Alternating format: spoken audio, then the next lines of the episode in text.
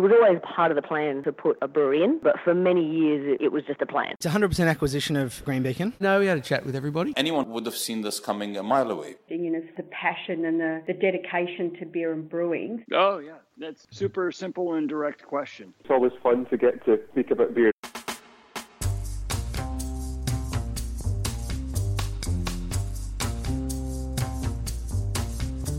And that's just what we're here to do talk about beer. Well, this week, something that we don't do nearly enough on this podcast feature two middle aged blokes talking about the olden days. At least, that's how this chat ended up, as I chat with cricket writer and the Australian's beer writer, Peter Lalor. Peter is one of those rare creatures in the beer world, a writer who has a mainstream platform for beer. I've wanted to learn more about how Peter came to do this and write about beer for a national broadsheet, and also the similarities between writing about beer and cricket for some time now. As a writer who fully inhabits the passionate niche that is beer writing, I'll admit I expected a different conversation to the one that you will hear. I expected an in depth chat with someone immersed in the industry and who studies its intricacies through a microscope. Instead, I had a fun chat with someone who loves beer and writes about it with interest and flair without being completely consumed by it. In that sense, it's a very different conversation to that which we normally have on this podcast, but it's also an instructive and an important one in that it is a huge leap outside of the beer bubble, not even the craft beer bubble, that I suspect many of us, and especially myself, inhabit. Enjoy this conversation with Peter Lalor.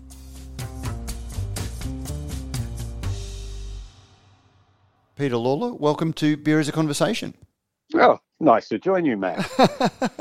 I have to say, I'm, I'm in awe. Like, I, I, get told all the time that as a beer writer um, who makes a living from it, that I've got the best job. But to be a sports writer and you know have a side in beer writing uh, is kind of like uh, you know winning lotto. Yeah, I mean, it is, isn't it? I can't I can't disagree. Like I mean, even without the beer, I've got the best job in the world. I mean, I'm the um, senior correspondent for the Australian, and I follow the Australian Test team around the world. And note I said Test team, which means I don't really need to have to watch that other stuff. It drives me mad and keeps me out of bed late at night because I like to finish the day at six and go out for dinner. um, I'm old school. Um, yeah, best job in the world. If I have to look for a downside, um, I can't drink beer and watch cricket like most other people do that's generally I'm at work, aren't I? Yeah. well, there, and, there are a few hours after play where I might get the odd one in.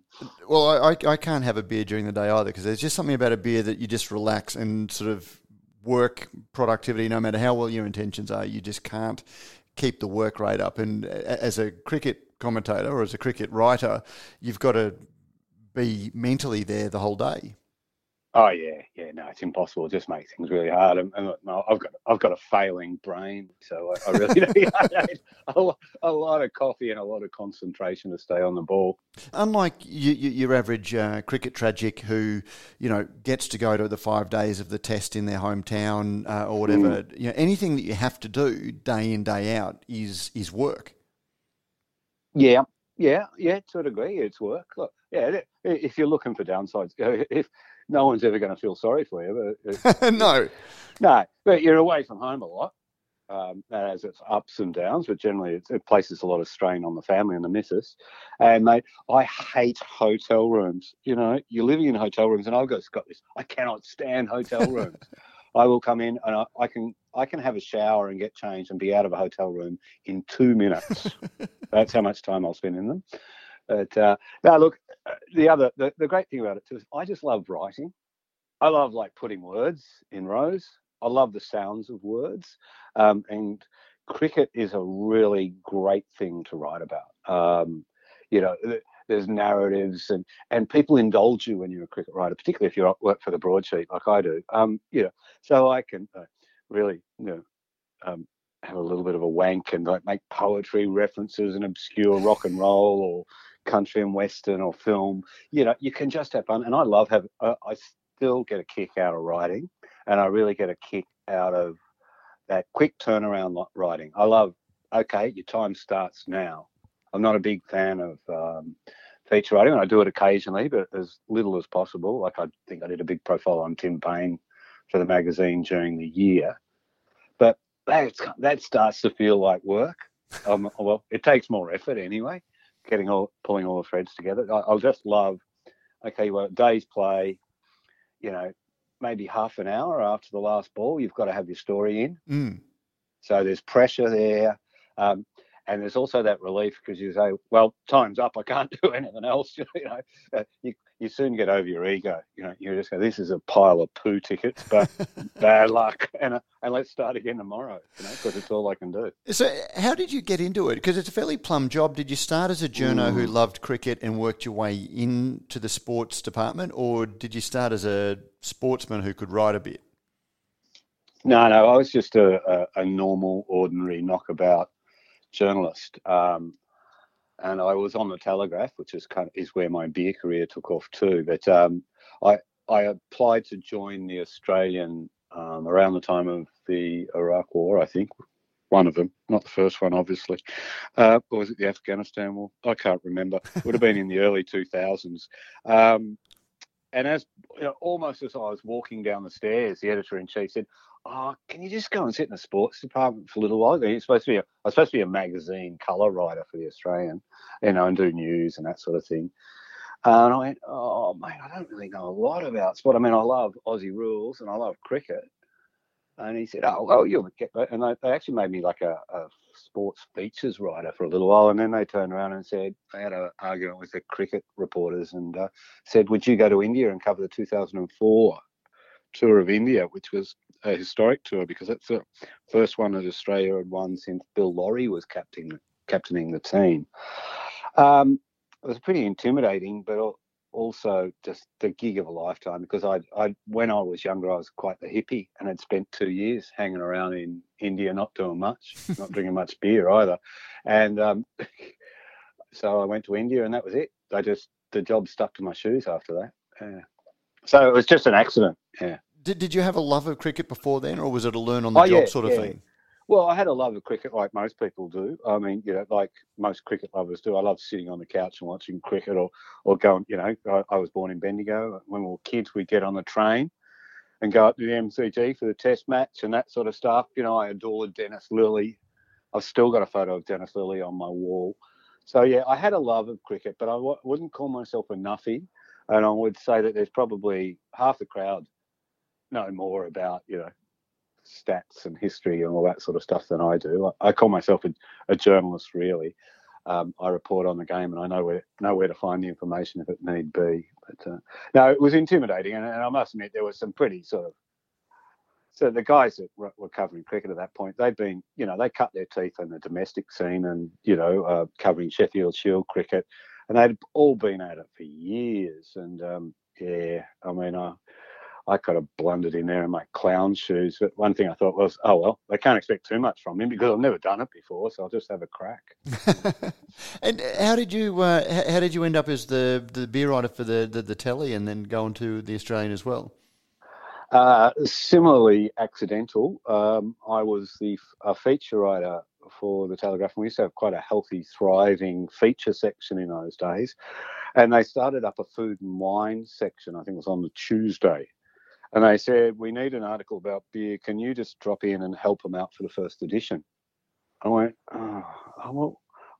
Everybody sit down. I hope I'm not going to offend anybody, but I only drank VB in those days. I didn't have enough money to drink fancy beer, and, and basically there wasn't fancy beer anyway. Uh, I'm trying to defend myself, but I was a person of simple tastes, let's say. Um, I wrote an article about VB because that's all I knew. I wrote, you know, one of those, um, you know, VB's cool again. You know, it's kind of ironic. It's sort of the, the you know, the young crowd's getting into it, a bit like that sort of ironic Reschs thing that everyone has these days. At the moment, yes. Yeah, I wrote a sort of, you know, I made some nonsense up about that. And they loved it so much, they said, good on you, you're the beer columnist from now on. oh, that's my only trick. I got nothing else. So I went on the st- steepest learning curve. Um, I was talking about this to someone yesterday. I um, I went down to the um, oh the home brew shop, the Eastern Suburbs, I think it was called Eastern Suburbs Brew Shop. Learned how to home brew. I uh, bought books. I rang every person in town who knew anything about beer. Um, I did course. I I did beer judging and tasting courses. I think um, Mike, Michael Jackson or one of those guys, uh, Protz guy might have run one of them out Roger, here in yep. Australia. Yeah, Roger Protz.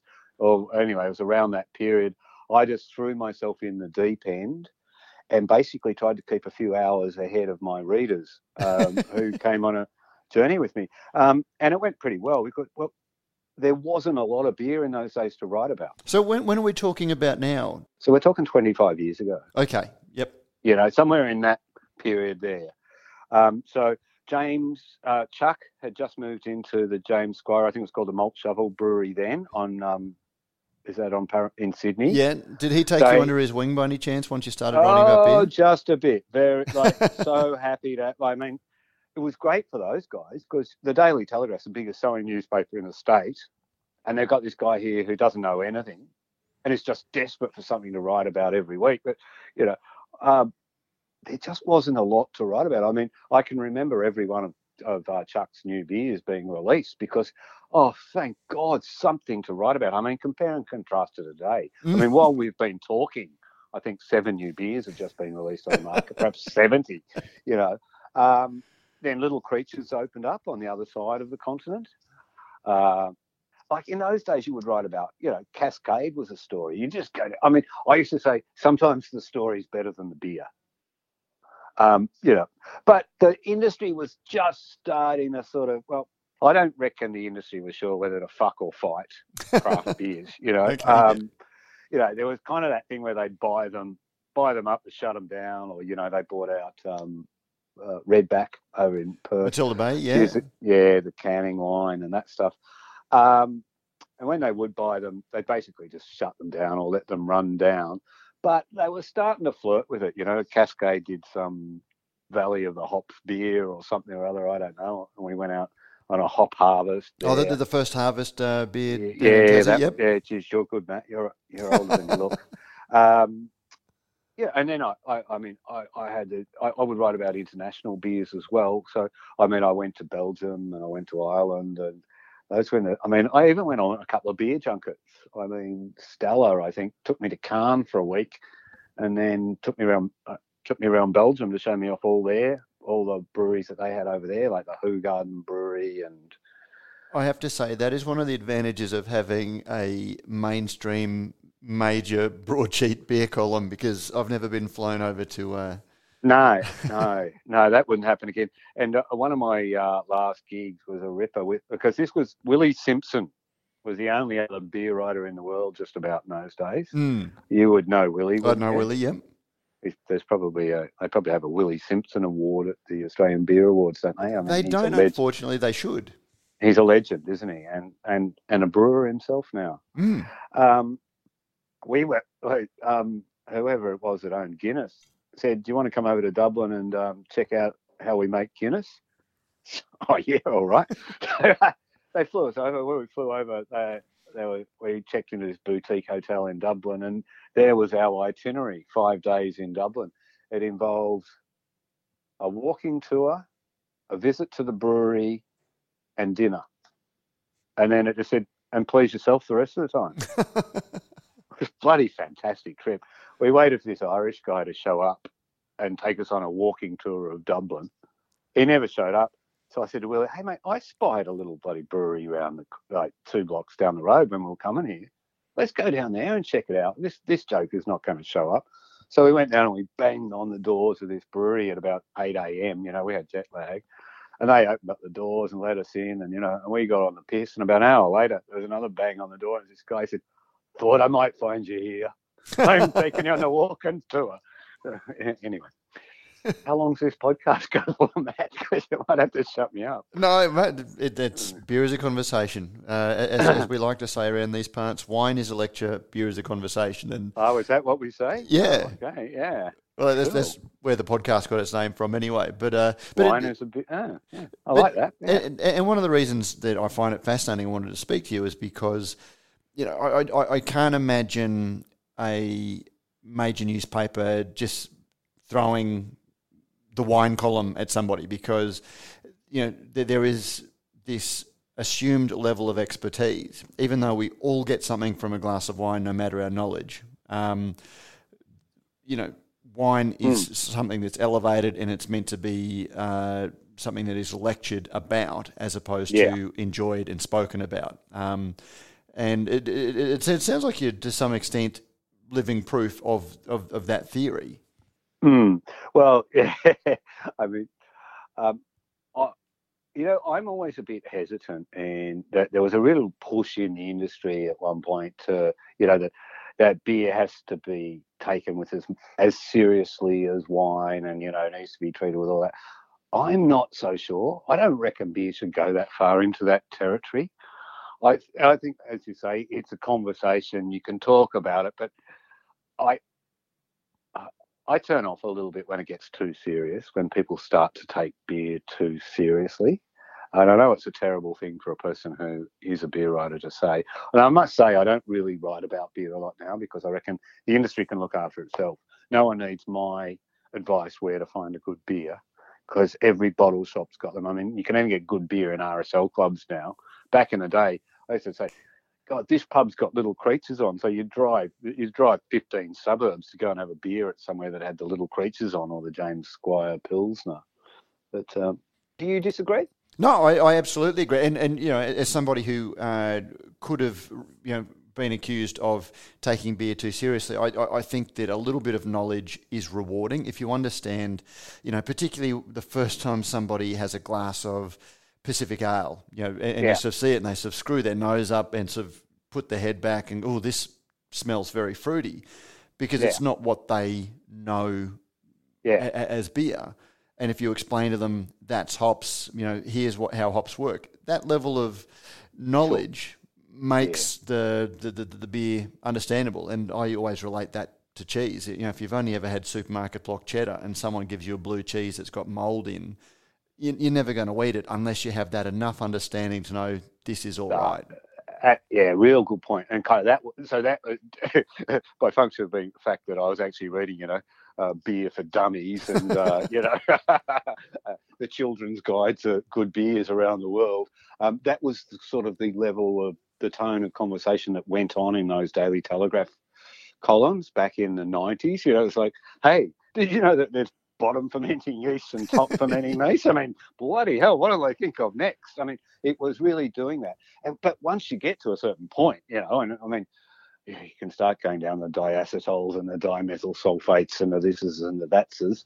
Um, but, you know, it's kind of like there's malt and there's hops and there's those sorts of hops and there's those sorts of mo- hops and there's those sorts of malts and those sorts of malts doesn't really leave you a lot to say, does it? And that, that's kind of the that is the real the real challenge, isn't it? When you actually try to find the words to describe a beer, because basically, in the end, there's there's only so many ways to describe a beer because basically it's malt and hops, isn't it? You know? Oh, oh no, oh no, now you've got fruit and kitchen sinks and sours and God knows what. I mean, it alarms me. Not the sorts of things that's going on in the craft industry now. Everybody's seeking attention, you know, by making bigger and weirder beers. And don't get me wrong, some of my favourite beers are weird. You know, I love Hmm. sours and things like that. But they're everyone wants to go to 11 and nobody's working sort of subtle not very few people work in those sort of subtle ranges with beers it's easier to gain attention by putting in more hops or more alcohol or hey let's make a lamington beer Yeah. for god's sake you know that'll that'll get them looking on the shelf um, But there's something infantilizing about beer if you take that to extreme. yeah yeah some of them just yeah i don't know anyway um yeah uh, it's funny though because i you know i i recently i've been because i've just compiled that top 20 list that i do Your, your annual top 20? Yeah and i you know i have the things in mind that i've picked up and liked during the year and the things that i've seen other people have liked because you know i'm just i'm conscious not to make it just about my taste but i go to bottle shops around the area and i say um, what's going well and um, usually the second thing I say is, they say, well, what sort of beer do you like? And I say, anything that doesn't have fruit in it. And, uh, but I, ironically, I end up liking beers with fruit in it this year as well. Some of the stuff that's come out of um, Wildflower that's got fruit in it is Mhm. just outstanding. Um, and the other thing that happens is if I leave it up to the bloke in the bottle shop, I have to keep, or the lady in the bottle shop, I have to keep it. I usually end up with a um, trolley full of eight to ten percent massive beers because they're the ones that actually, you know, stand out on the shelf, stand out in tastings, and and therefore they're everyone's favourite beer that week. So that's my little rant that I've been having for a few years. I, I, I need a bit more, I, a bit more control and a bit more subtlety. I mean, it's good to, you know, you make those beers, and if people drink them, keep making them. But uh, I'm still in search of, you know, the perfect pilsner. oh, don't get me started on a pilsner because I'm sort of seen the, the, the death of two more pilsners that I love recently. oh, which because two have died? Well, two more have been discontinued because it, it, it's one of those beers, uh, and regular listeners Yeah. will have heard me sort of espouse this theory. It, Yeah. it, it, it's a beer that's too challenging for your mainstream lager drinker, but it's not challenging enough for the craft beer drinker. And then you've also Exactly, got this uh, yeah. element of they are so challenging to make and they require time and things that they're, they're not different enough um, to justify the price point for your mainstream uh, lager drinker either. They go, oh, it tastes just like the No. thing that I pay twenty dollars a carton less for. I reckon, uh, and pardon pardon me on this, I reckon that um, beer palates, a bit like wine palates, when you're young and you drink wine, you drink sort of kids' wines, don't you? Mm-hmm. You drink sweet wines, and, and Australia, as a rule, drink you know Mosels and Rieslings and blah blah blah.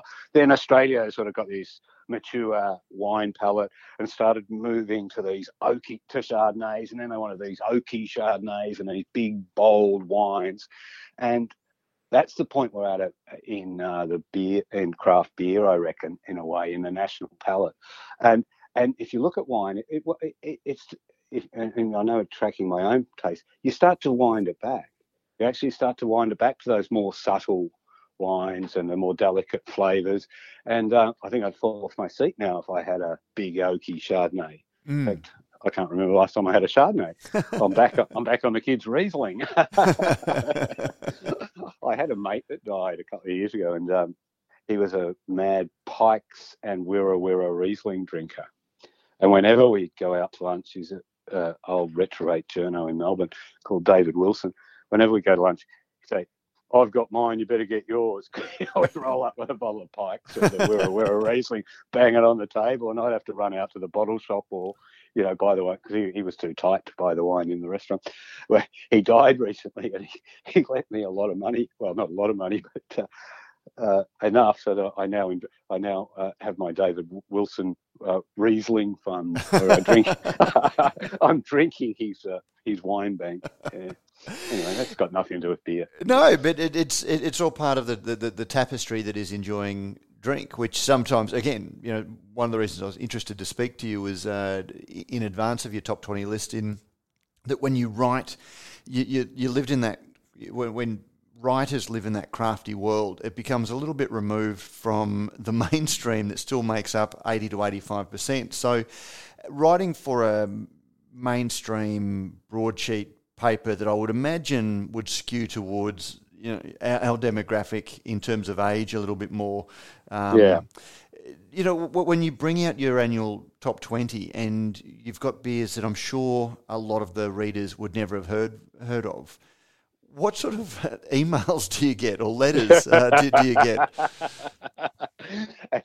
uh, oh, I think people sort of take it. And people actually tear it out, and like because I'm usually on the cricket tour when it comes out, so I'm a bit late out of the blocks this year. But um, I find people people look for it, and they uh, or they'll, they'll put it in their wallet, or they they keep it on their phone, and they even actually try and drink through it. I get pretty positive feedback. I think the most hostile feedback I got one year, it was a few years back now.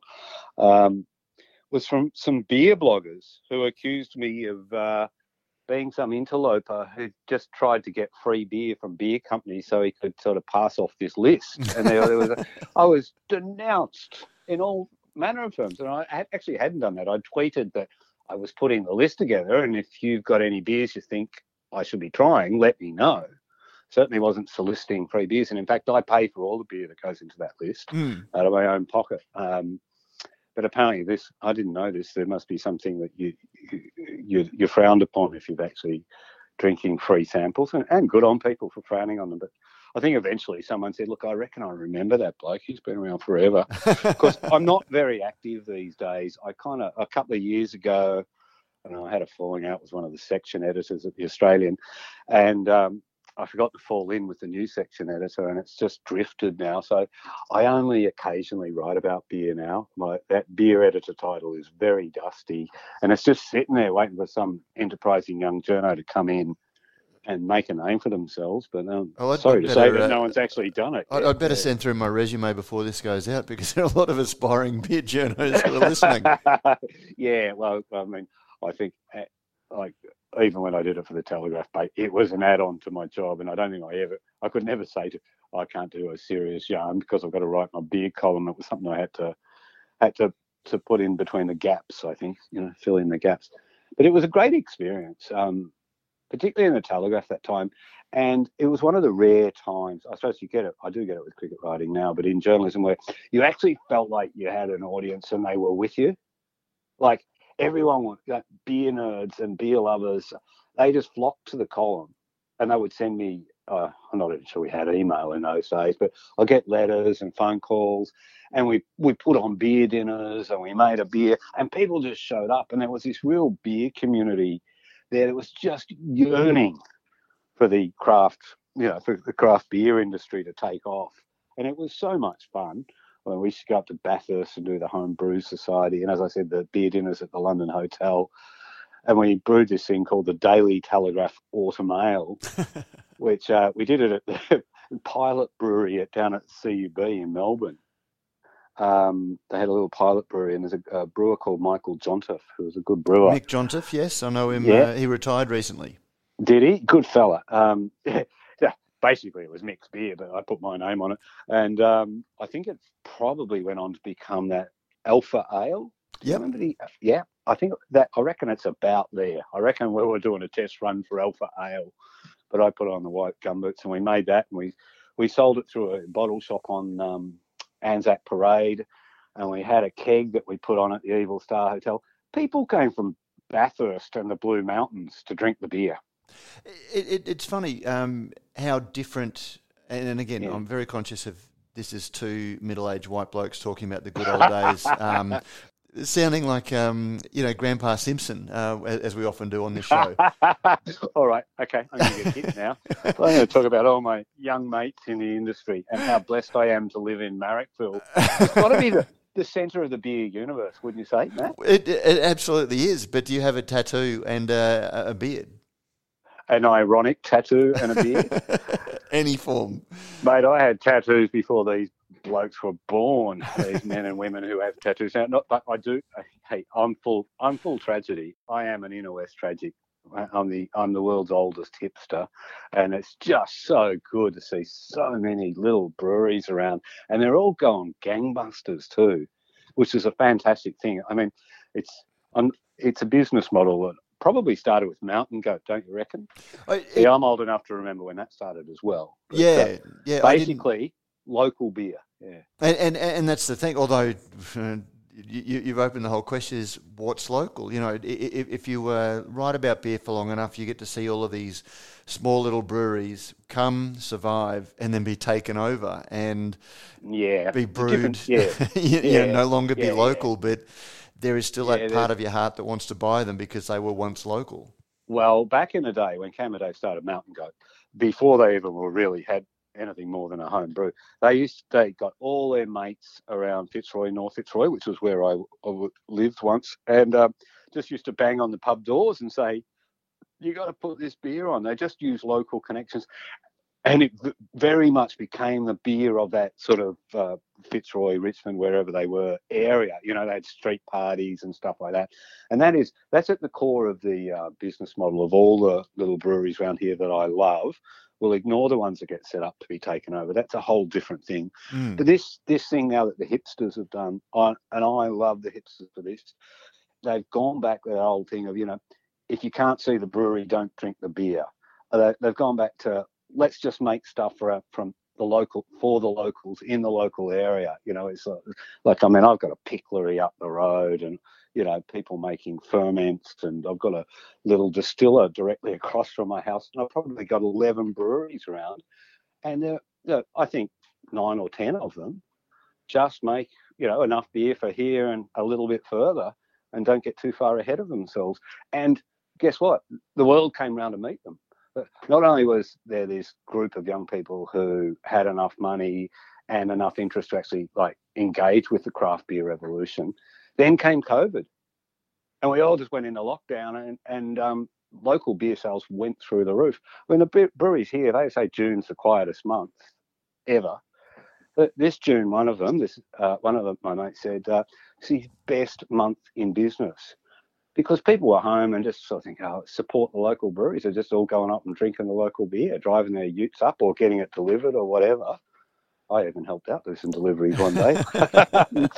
it, uh, I, I really love that. I love the way the industry has gone on that thing. Uh, maybe it's because I'm blessed to live here, but most towns you go to, even in the country, country towns now, they have their own breweries, don't they? Mm. And they mm. service their own populations, and that's what beer always was. It was, you know, someone once once it moved out of the home, once people stopped making it at home, you had a village brewery. I mean, that's the English model. That almost continued to exist right through. They didn't have that big black boot of uh, Carlton United Breweries or Tooheys crushing everything and concentrating everything. And then there was Cooper sitting over on the side saying, "Oh, we've been here for about a thousand years making this stuff. You, you, you hipsters are just catching up with." You used to call it hippie beer when I was a young bloke.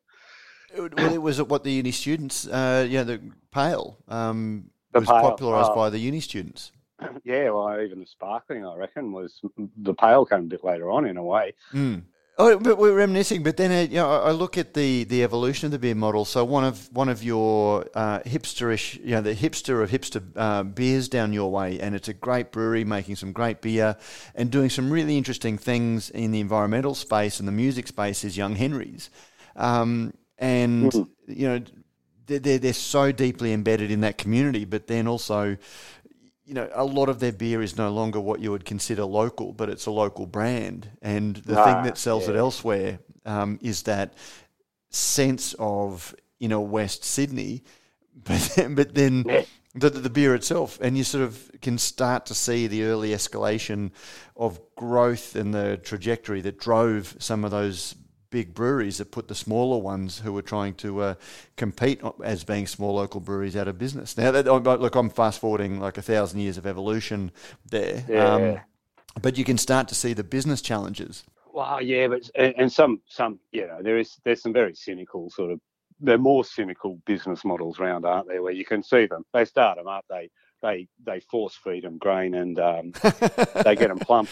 battery battery breweries, we'll call them. Yeah, yeah. Basically, they just want to be taken over, don't they? And you know, we can name quite a lot of them through the time. And and I suppose that see, um, Young Henry's that's that's nearly three suburbs away. I can't walk there. I don't, don't include that in my local local thing. I've got, uh, you know, I've got Willie's Willie the boatman, Batch. I've got uh, Wildflower, Sauce, Wayward, Black Font. Black Font. What a fascinating brewery. Have you ever heard of that? I one? haven't been down there yet. No, I've, I've heard uh, about them and that they've started, but I haven't, uh, obviously with COVID, haven't had the chance to get down. I've been trying to get in there. I started hearing about them three or four years ago. Uh, couldn't quite work out where they were or when they were open because it was the world's best kept secret. I finally worked out where they were and then they closed for a while. And then the other day, I was out walking the dog down a back alley because I just, you know, that's what you do in the in the west. And um, there was a roller door up, and I looked in, and bugger me, it's black font. so I, it was booked out. I begged and begged and begged, and they found. I shouldn't probably shouldn't say this, but yeah, uh, they turned me away, and I came back the next week with a booking.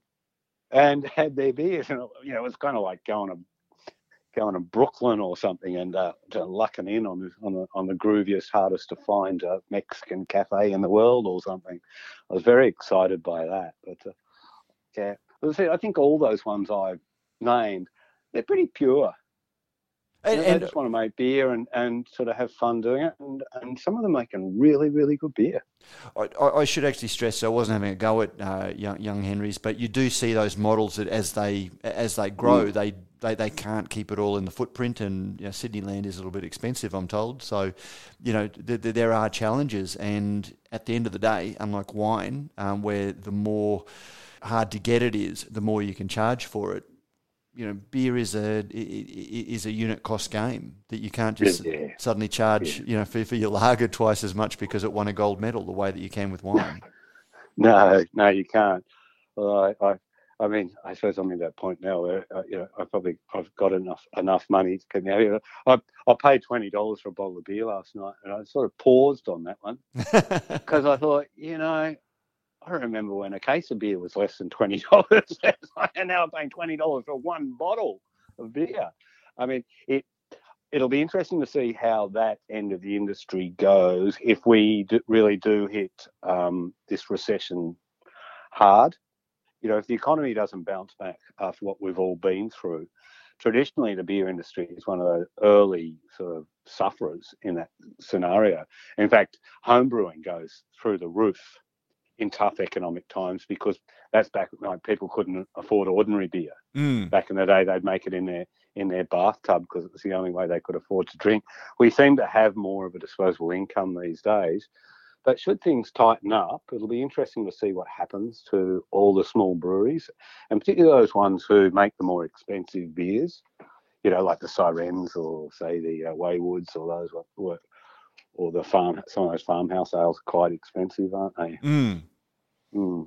Just going back to the sort of feedback that you get when you um, write Hmm. your list, you know, again, it, sometimes when you're writing for a craft beer community, you know, I, I get the feeling that writers feel the need to write the most obscure, hard to find beer because they need to impress people who are very knowledgeable Mm, about mm, uh, beer. yeah. Um, I, I would have thought that you might also almost get blowback if you write about something that because a, a good friend of mine, Rory Gibson, um, who was a Courier-Mail um, beer writer up here for a long time. Rory, new Rory, yeah. Yeah, and uh, yeah, he- he'd talk about writing. Uh, I think Little Creatures in the mid two thousands. He rem- wrote about Little Creatures five or six years after it was probably the easiest to get craft beer, and he would get essentially hate mail from people going, "Oh, why are you writing about these really obscure beers?" You know what? what yeah, yeah, yeah. Well, hey, does the wine reviewer write about um, cask wine?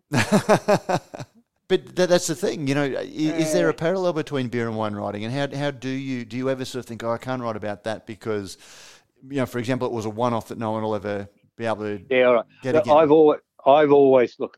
Even when I was on the Telegraph, I didn't get that feedback. I mean, obviously there are people who have that reaction. That's fine. That's a given, isn't there? There are people who are set in their ways and want to drink a certain beer and think, eh, you know, and they, they think that you know if you give them a Melbourne instead of a VB, you're going to poison them. Um, you, you, I don't get concerned by those people. And in the early days of putting together the top 20 list, we uh, were sponsored by one of the big um, bottle shop chains. So there was an expectation that the beers would be available nationally because then they would go into that bottle shop chain. Um, like everyone in advertising, they fell off now.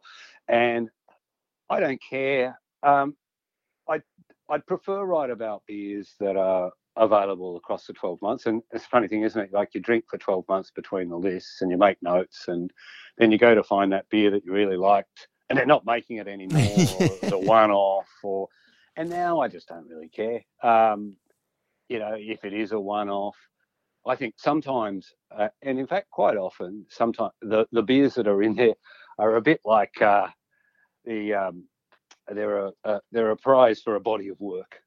Yeah generally if you can't get this beer this mob generally make good beers. Yep. or uh, yeah yeah. Well I, I think last year I put in this mob, and I think I had hadn't done any research on it. I just drank the beer, and I was I was in a rush, and I put it in. and I think they were working. I think they were home brewers from about two suburbs away, and I I drank the only beer they'd ever sold. I think they were able to track me down as their customer. But hey, that that gives you a little bit of cachet. People start to look for those beers. Maybe I don't know. Makes me, you know, that's the wanker in me now. That, uh, do you like writing about beer, Matt? Actually describing beers? Um, it, it, it's one of the things that I have this constant internal dialogue about because I do, but then everyone's palate is different, everyone's experience is different, um, the, the situation that people are drinking, and I, I, I just have this constant debate with myself about what beer should beer be anything in particular? And I was just about to ask you. You know, on, on one hand, there are some beers that I describe as sit back and contemplate the enduring mysteries of the universe beers. you know, like you, Nice, you drink yeah, them very yeah. slowly. The, the alcohol sort of gradually bleeds into your system, and you Mm. ponder the the magnificence of everything. Um, Yeah, yeah. but- so that's generally about nine percent, isn't it? Yeah. but then there are beers that you, you want to drink when you're sort of sitting in, on the couch in front of the cricket, you know, on, Yeah. on, on Boxing Day, and they're not the same beers. And you know, should our experience be the same? Yeah, and and also because I think I while my list is obviously subjective because I'm the only person who has any input to it, um, I do try and keep it across a broad range of styles. I mean, I got so bloody sick of IPAs a couple of years ago, um, and wouldn't drink an IPA if you paid me to. But I include them in the list, and I taste them. You know, I, I, I would actually uh, go out and do tastings of IPAs because I think it's important to cover everybody's taste. Mm. I suppose why I asked you because sometimes I, I reckon the best beer review I ever read there was a guy called Barry Dickins. He's a Melbourne writer, sort of a sad comedian. He's old, sort of Fitzroy Carlton, beautiful writer. And I just remember he once wrote a column about beer and or about he wrote a column about Crown Lager. I don't know why. I don't know apropos of what, or maybe it was only a couple of paragraphs. And I'm just trying to remember exactly what he said, but it was along the lines of uh, this beer reminded him of an encounter with John Laws, you know, a sleazy guy in a blazer with a with a gold button and I think silk slippers or something like that. It was basically, scratch the surface and there's not much there. Um, and I thought, oh, it's such such a beautiful description of a beer. It tells you exactly what that beer is without ever mentioning malt or hops or lagering or fraud or whatever one of words you words you want to associate with that beer. But uh, yeah, I, I think my equivalent of that description was saying Crown Lager was the, the bloke that had a win on at, at the races and wants everyone to know. yeah, yeah. So it was that Yeah. sort of beer, but. But I, I guess that's the, the, the thing. When you, I I know that you love Wildflower, That's for example. good, actually. I like that. and, uh, and and when you write about wildflower, you don't expect wildflower to be the same beer every time. And in fact, that is uh, Topher's art is Yeah. expressing every beer differently. But then Mm. there are a whole lot of uh, craft brewers who put Pilsner on the label of their can, and they don't taste the same every time that you pick up a can of, you know, their, their, their Pilsner or their Pale Ale. And there are some styles that really should be tasting the same um, every time you pick up the can and not Mm. batch to batch difference. And that's where I struggle with uh, beer. There are some beers that really are, um, you know, shouldn't be put into words um, Mm. because the the experience you get will always be the experience you get. But then there are others where it's the process and the philosophy that actually speaks louder um, than anything that the drinker gets. Yeah, and look, and isn't that true? Because you know, you, you go back to beers that are, you know, that are, oh, I'll go back to beers that have been in the top twenty list, and I think, oh, you know, I've always liked that one. I'll go, I'll grab some from the shelf, and I'll bring it home, and I go, oh no, what's gone on there? You know, and I don't reckon I changed that much. Um, some of those beers fluctuate wildly between years, don't they? Um, yeah. and and that's where I come back to it. You know, when you start talking about, I, I've been in some breweries and I've had people raving about beers that I know is it's, it's got a fault. It's not a fault that's going to hurt you, but it's you know whether it's hmm. diacetyl or whatever. I know that that's not Yeah. meant to be there, and Mm. so you know that it's a fault. But then somebody will come racing up and go, "Oh man, isn't this awesome?" Because they like you know that that, that butterscotch or you know whatever it is, and, and and you just think, well, who's right? You know, is it, is it the beer judge who would mark that down, or this guy who doesn't know any better but just loves the flavour because he hasn't been told that he he shouldn't? Well, there was nearly a punch up about 55 years ago when um, my, you Michael Jackson, Mhm. the hunter, came to Australia and all the crafties are falling at his feet. And, you know, he was signing books in a very shaky hand. Um, and he somehow hooked up with one of the blokes who I think was the head of the um, Royal Easter Show Brewing. You know, he, he's a serious beer judge. He's a white jacket guy. Yep. Michael Jackson held forth that a fault wasn't always a fault. Yes. and these two were supposed to be judging together, and it, it really got quite heated. Um, and you you're really cursed if you've got a bit of a uh, if you can pick up that diacetyl, mate. Um, which uh, I'm quite sensitive to diacetyl too. But uh, I'll walk in a bar and go, oh, bloody diacetyl, and about once every five years, I've I've forgotten what happened last time, and I say to the barman, "Hey, mate, um, just quietly." No, everyone else is drinking it, mate. yeah. What do you want? You want it? I'll give you your money back, mate, if you don't like it. But everyone else is drinking it. That's our most popular beer. It's supposed to, oh, and this is the, the line that I love the best. It's supposed to taste like that. It's craft beer, mate. yeah, yep. Shouldn't have opened my stupid mouth, but I'll often send off a text to the brewer or something like that. Get to this pub and get your beer off, you know. But then again, if, if it's Yeah. working for them, and I mean, how many times you've had the argument with guys who say that I, you know, Stella's not nearly as good because they make it here now, and what they were actually tasting was a cooked, um, you know, a, Yeah. a, a cooked aged beer. Well, that's what everyone thought European beers taste like. Mm. Yeah, they were stale. Everyone thought that that stale taste was the taste of European sophistication in brewing. The short answer to your question is like, yeah, I, I, I don't know what. I don't know what beer's meant to be, and I just, uh, you know, I, I encourage people to learn more. But then again, um, I, I, the, the reason we drink is for the pleasure it brings us, and uh, people get pleasure from a whole lot of different things. Yeah, that's right. Yep. And uh, oh, thank God for beer. Thank God for that. At the end of the day, thank God Yeah. for beer. So uh, now, mate, Good I- on you for good on you for thinking so hard about it, Matt. Uh, as I said, it's work. Now, uh, Peter Lalor, before we let you go, you do have your Yes. top 20 list coming out uh, this week. This podcast will go out a couple of days in advance. We have a very small uh, listenership. Just how uh, are you willing to break any embargoes to give us any hints of uh, what we should be looking for or what, what uh, Oh, whose stocks look- we should be shorting in advance of, uh, your, of going out? Oh well, it's just me, and what, what do I know, mate? They're just the beers that I like. Uh, I I think I name checked some of them before, didn't I? I, I, I think the stuff that's coming out of Last Iran is outstanding. I think that old mate Topher at um, Wildflower is making some great beer. Uh, what else got in there this year? I, God, I can't even remember.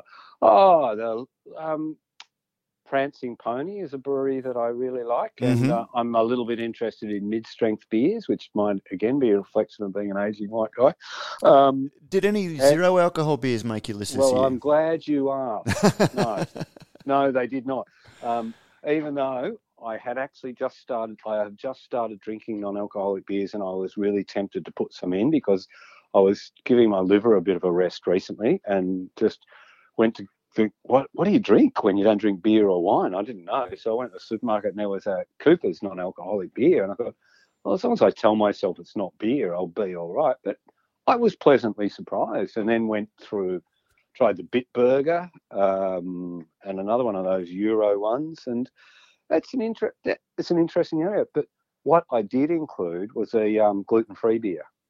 Uh, From Two Bays down in. Uh, in no, Ah. I do. I real I do like the two bays, and I'm familiar with them. And I'm I'm only familiar with this because my um my wife, my long-suffering wife Sue, is is now a celiac, and it broke her heart. Can you imagine? Can you imagine? she couldn't drink beer anymore, so I kind of lost my wingman, um, which is a shame because I, you know, I always enjoy going. Oh, you know, try this one. You know, uh, this is fantastic. Uh, yeah, I found a little one out of Canberra um, using ancient grains and sort of a careful brewing process. Um, it's called Wild Polly. Oh yes, uh, Wild Polly. Okay, yeah, yeah. I, I'm trying to think. Uh, Yeah, I'm I have heard of them. Yeah, there's a bloke down in Canberra. Both his sons are celiacs, or outside of Canberra.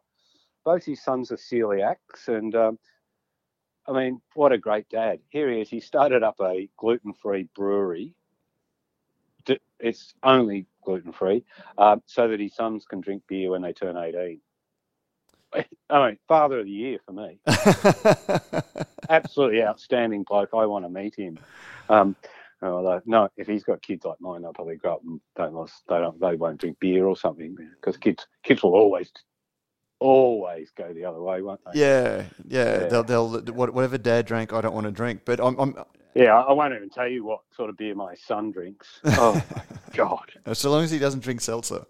Uh, no, he doesn't. But uh, yeah, my wife started actually just bought a four pack of them, the first ones. Yeah, because well, she's very limited when we go to Little Yeah. Brewery. So um, Willie the boatman started making a seltzer.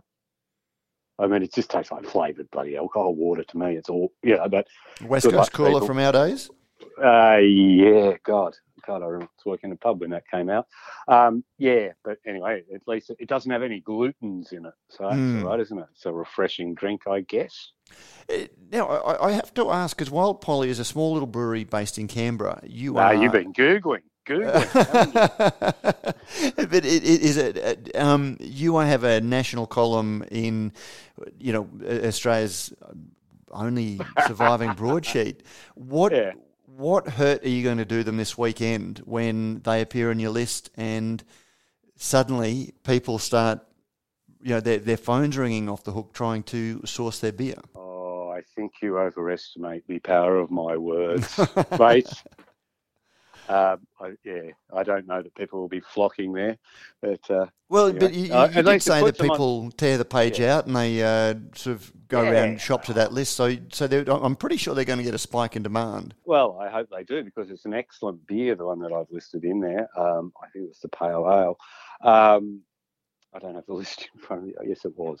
Um, yeah, well, good luck to them if that happens, but I doubt it will, mate. But, uh, yeah, we're a very niche publication, The Australian. well, Peter Lalor, it's been great having a chat with Beer. Hopefully, once these borders open, I can actually join you uh, at one of your favourite breweries and we can continue uh, the, the, the old man, uh, you know, ruminating uh, part of the discussion over Are you beer. are you in Brisbane? Are you, Matt? I am in Brisbane, so if you're coming up Well, for I'm always cricket, up there for the Brisbane Test. I used to hang out at the archive bar, but it's just got a little bit too enthusiastic for me now. So you'll often find me across the road at the Bowery. When when you are in Brisbane, we'll have to catch up for a beer, and if I'm in Sydney, uh, that'd be great as well. But uh, congratulations, uh, thank you. I look forward to the complete list of uh, 20 beers this Saturday, and uh, hopefully join you for one at some time soon thereafter. Okay, I hope you didn't lose too many listeners by having me on gibbering, mate. Yeah.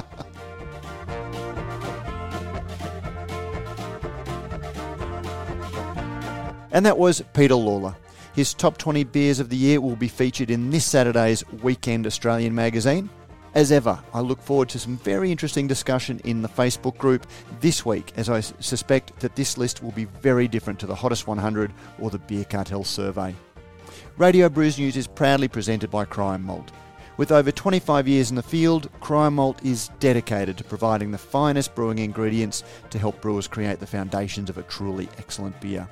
They are your premium brewing partner and proud sponsors of this conversation and the Radio Brews News channel. Don't forget, if you like what we do at Radio Brews News, you can help us out in a number of ways. You can sponsor the show, either by a small monthly contribution or through a one off donation. You can find details in the show notes. You can review our podcast on iTunes or your favourite podcasting service. Let us know what you think and help others discover the show.